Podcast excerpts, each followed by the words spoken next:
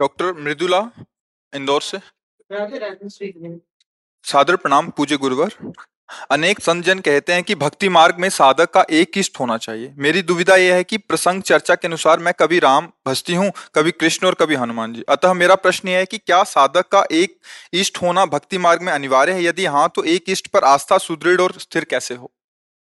देखो, उपासना सबकी, सब भगवत स्वरूपों की आराधना से ही प्रारंभ होती है। जितने भी हमारे भगवत स्वरूप हैं, सब विराजमान होते हैं लगभग लगभग। प्रारंभ में।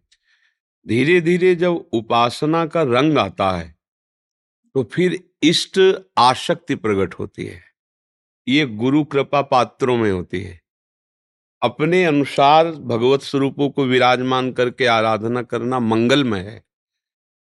लेकिन परमार्थ की सिद्धि गुरु कृपा से होती है। गुरु कृपा से उपासना का सांगोपांग स्वरूप प्रकाशित होता है। सांगोपांग स्वरूप कहते हैं गुरु प्रदत्त मंत्र गुरु प्रदत्त ग्रंथ गुरु प्रदत्त कंत। कंत माने होता है इष्ट। जब ग्रंथ, पंथ, कंत मंत्र ये गुरु प्रदत्त होता है, फिर अब हमारी रुचि की बातें वहाँ नहीं रह जाती कि हमारी रुचि इनमें भी है, इनमें भी है, इनमें भी इनमें भी फिर होता है गुरु ने जो हमें उपासना दी, जो मंत्र दिया, जो उपास्य देव दिए। अब हमें उनमें रति करनी है। अब यहाँ से प्रेम मार्ग शुरू होता है। वो निषेध नहीं है, बंधनी है, पर उतना ही नहीं है। उसके आगे जब हम बढ़ते हैं, गुरु कृपा से, तब हमारी प्रेम निष्ठा जागृत करने के लिए अनन्य भावना आती भगवान श्री कृष्णचंद्र जो कहते हैं अनन्य चेता सततम अनन्य चिंतन तो माम। बार बार अनन्य शब्द का प्रयोग होता है। इसके दो भाव हैं। एक है कि मेरे सिवा और कोई है ही नहीं। ऐसा भाव करके जहाँ पूजन कर रहे हो, वहाँ भाव लगा लो। दूसरी बात यह है कि जितने भी तुम रूप देख रहे हो, जितने भी रूप, सब एक ही परब्रह्म परमात्मा तत्व के हैं और उनको हमारे गुरु जी ने कहा कृष्ण नाम है। उनको गुरु जी ने कहा राम नाम है। अब हमको सब भावना हटा के उसी में लगा देनी है। जैसे गोस्वामी जी कह रहे बने तो रघुबर ते बने और बिगड़े तो भरपूर, तुलसी औरन ते बने बनबे पे धूर तो का इनको ज्ञान नहीं है क्या सब भगवान के स्वरूप है? अरे वो पहले कह रहे श्री राम, में सब जग जानी। कह रहे ना तो फिर और कहाँ से आ गए? गोस्वामी जी कह रहे ना, बने तो रघुबर ते बने बिगड़े तो भरपूर, तुलसी औरन ते बने। सबको अपने इष्ट रूप में मान रहे हैं।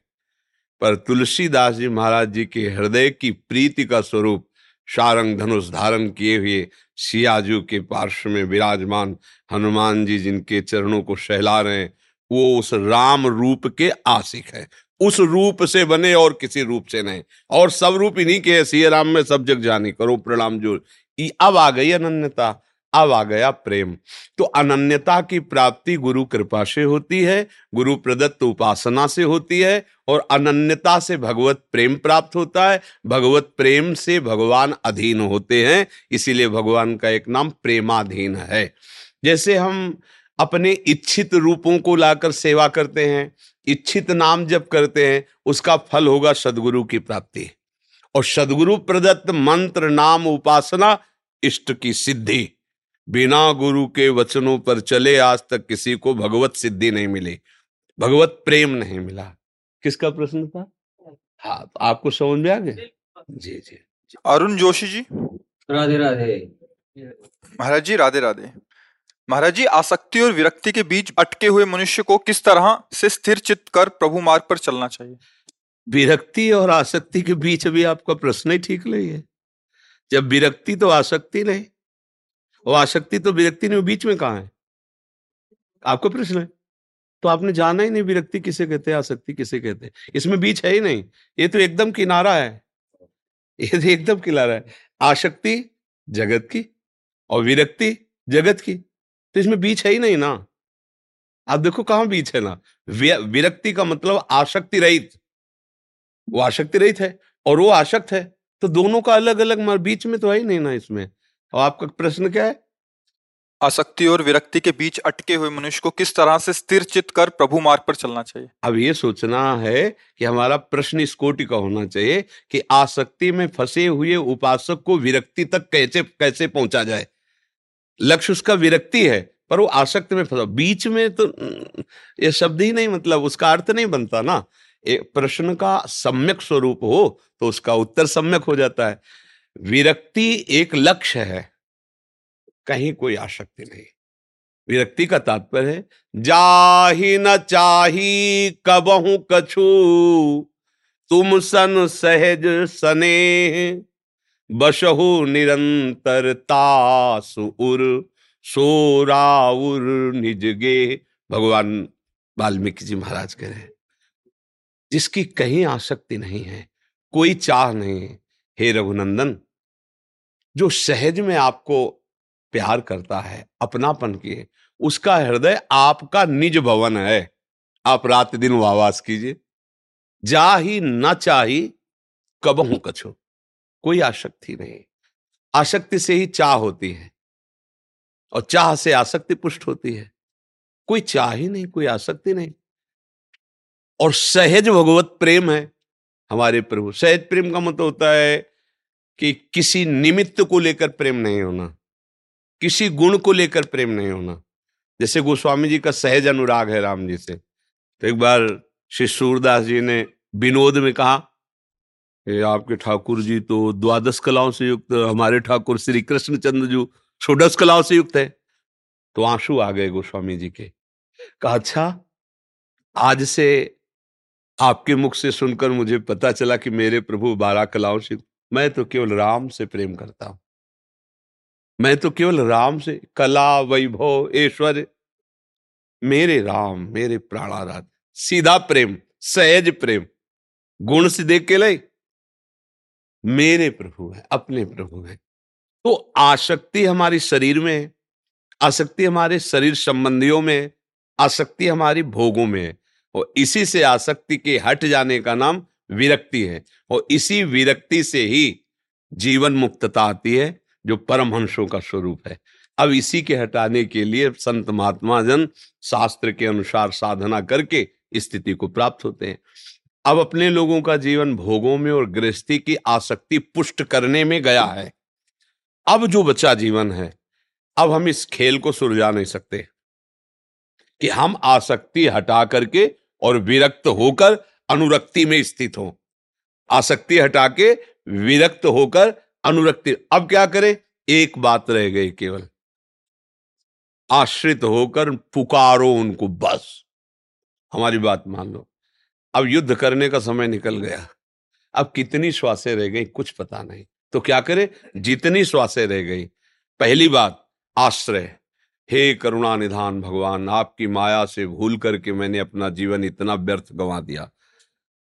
आज से मैं आपको अपना स्वामी, अपना जीवन धन वरण करके और एक श्वास भी खाली नहीं जाने दूँगा। आपको पुकारूँगा।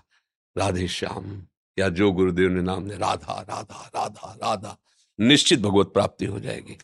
अब अपने पास समय लड़ाई लड़ने का नहीं रह गया कि आशक्ति का त्याग कर वैराग्य युक्त होकर, अनुराग के ये कौमार अवस्था से महापुरुषों के संग में जो है, वो इस लड़ाई पर विजय प्राप्त करते हैं।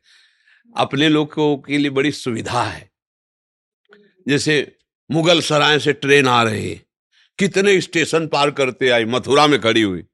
अब हमें मुगल सराय से नहीं चढ़ना है। यही मथुरा से चढ़ लिया और जहाँ जा रही वहाँ में पहुँचा देगी।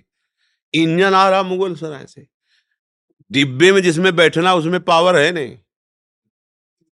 इंजन के ऊपर दो ही चार लोग बैठते हैं। डिब्बे में सैकड़ों लोग बैठते हैं। डिब्बे से ज़्यादा यात्रियों को ढोता डिब्बा है और पावर बिल्कुल नहीं है। इंजन के सहारे चलता है। बस, बात इसको समझो। गुरुजन महापुरुष जो यात्रा तय करके आ रहे हैं, वो हम यात्रा तय नहीं कर सकते। अब हमें मथुरा स्टेशन में मिल गए, अब हम वहीं बैठ जाते हैं। गुरुजन जो संत महापुरुष है, ये डिब्बा है और भगवान आचार्य, ये इंजन है। डिब्बे में बहुत लोग होते हैं, पर वो उसका कनेक्शन होता है इंजन से इसलिए लक्ष्य तक पहुँचा देता है। हमको अब साधना पक्ष में नहीं जाना अब साध्य पक्ष में रहना है। बिगड़ी जन्म अनेक की अब वहीं सुधरे आज। हो ही राम को पहले भगवत आश्रय फिर नाम जब राधा राधा राधा। आखिरी श्वास जो होगी वो भगवत प्राप्ति ही होगी। अब इसके त्याग वैराग्य अनुराग इसके लिए समय नहीं रह गया है शरीर साथ नहीं देगा। अब जैसे जो त्याग वैराग्य की परिभाषा के अनुसार चला जाए, देखो कलयुगी शरीर है। बीस बीस, पच्चीस पच्चीस वर्ष के जवानों के ब्लड प्रेशर हाई लो हो रहे हैं। शुगर है। क्या क्या पर, ये वैराग्य धारण करेंगे। वैराग्य क्या, कई कई दिन भोजन न मिलना, भयानक शीतलता, गर्मी, कष्ट सब सहते हुए निरंतर भगवदाकार वृत्ति, लोगों का अपमान, मान सब स्वीकार करते। बड़ी यात्रा है और उसका जो फल है, वही तुम्हें मिलेगा। खास बात ये है, फल वही मिलेगा। बस अवलो नसानी अवना न हो, और भगवत आश्रय, और नाम जब वही गोस्वामी जी के वचन परम सत्य बिगड़ी जन्म अनेक किया, वही सुधरे आज। बस इसमें लगन लग जाए तो है। सुना अच्छा लगा, लेकिन चिंतन संसार ही को होगा। अगर आप अपना भजन शुरू कर दो तो जितनी आयु बची, इतने Hey, I'm Ryan Reynolds. Recently, I asked Mint Mobile's legal team if big wireless companies are allowed to raise prices due to inflation. They said yes. And then when I asked if raising prices technically violates those onerous two year contracts, they said, What the f are you talking about, you insane Hollywood ass? So to recap, we're cutting the price of Mint Unlimited from $30 a month to just $15 a month. Give it a try at mintmobile.com slash switch. $45 upfront for three months plus taxes and fees. Promo for new customers for limited time. Unlimited more than 40 gigabytes per month. Slows. Full terms at mintmobile.com. भगवत प्राप्ति हो जाएगी शाम तक मर जाए तो शाम तक भगवत प्राप्ति हो जाएगी दस वर्ष में मरे तो दस वर्ष में हमें चिंता नहीं करनी अगर अभी गेट के बाहर निकलते प्राण छूट जाए तो भगवत प्राप्ति हो जाएगी क्योंकि जब कोई महान कार्य किया जाता है तो किसी को साक्षी बनाया जाता है। नहीं? जैसे ब्याह होता है तो पंडित साक्षी होता है, ऐसे हर जगह साक्षी रखा जाता है कि हम भगवान को साक्षी करके आज से ये व्रत लेते हैं।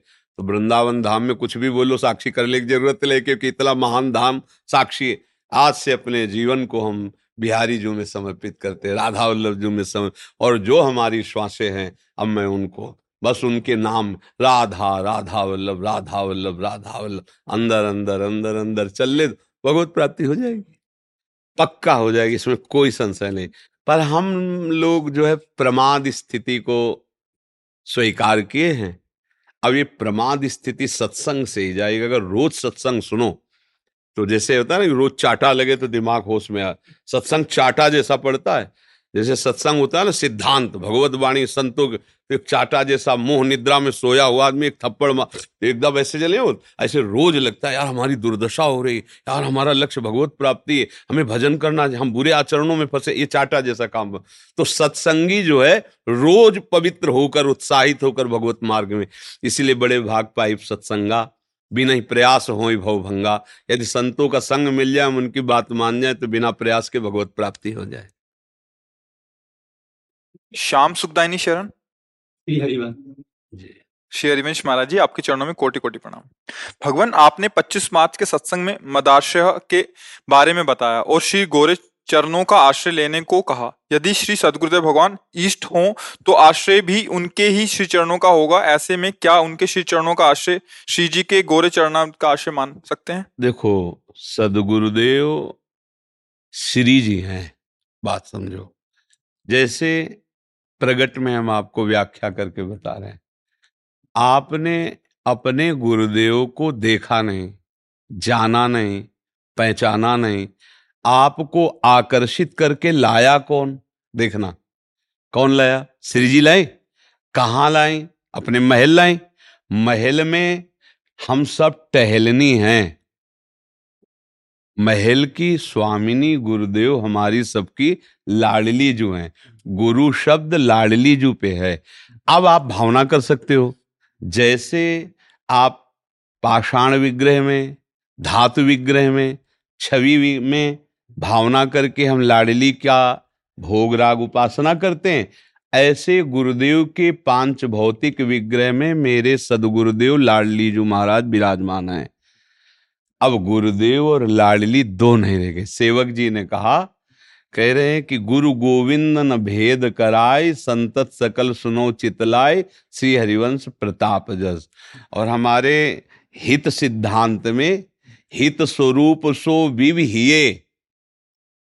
हमारे प्रिया प्रीतम के हृदय में हमारे गुरुदेव हित माने प्रेम।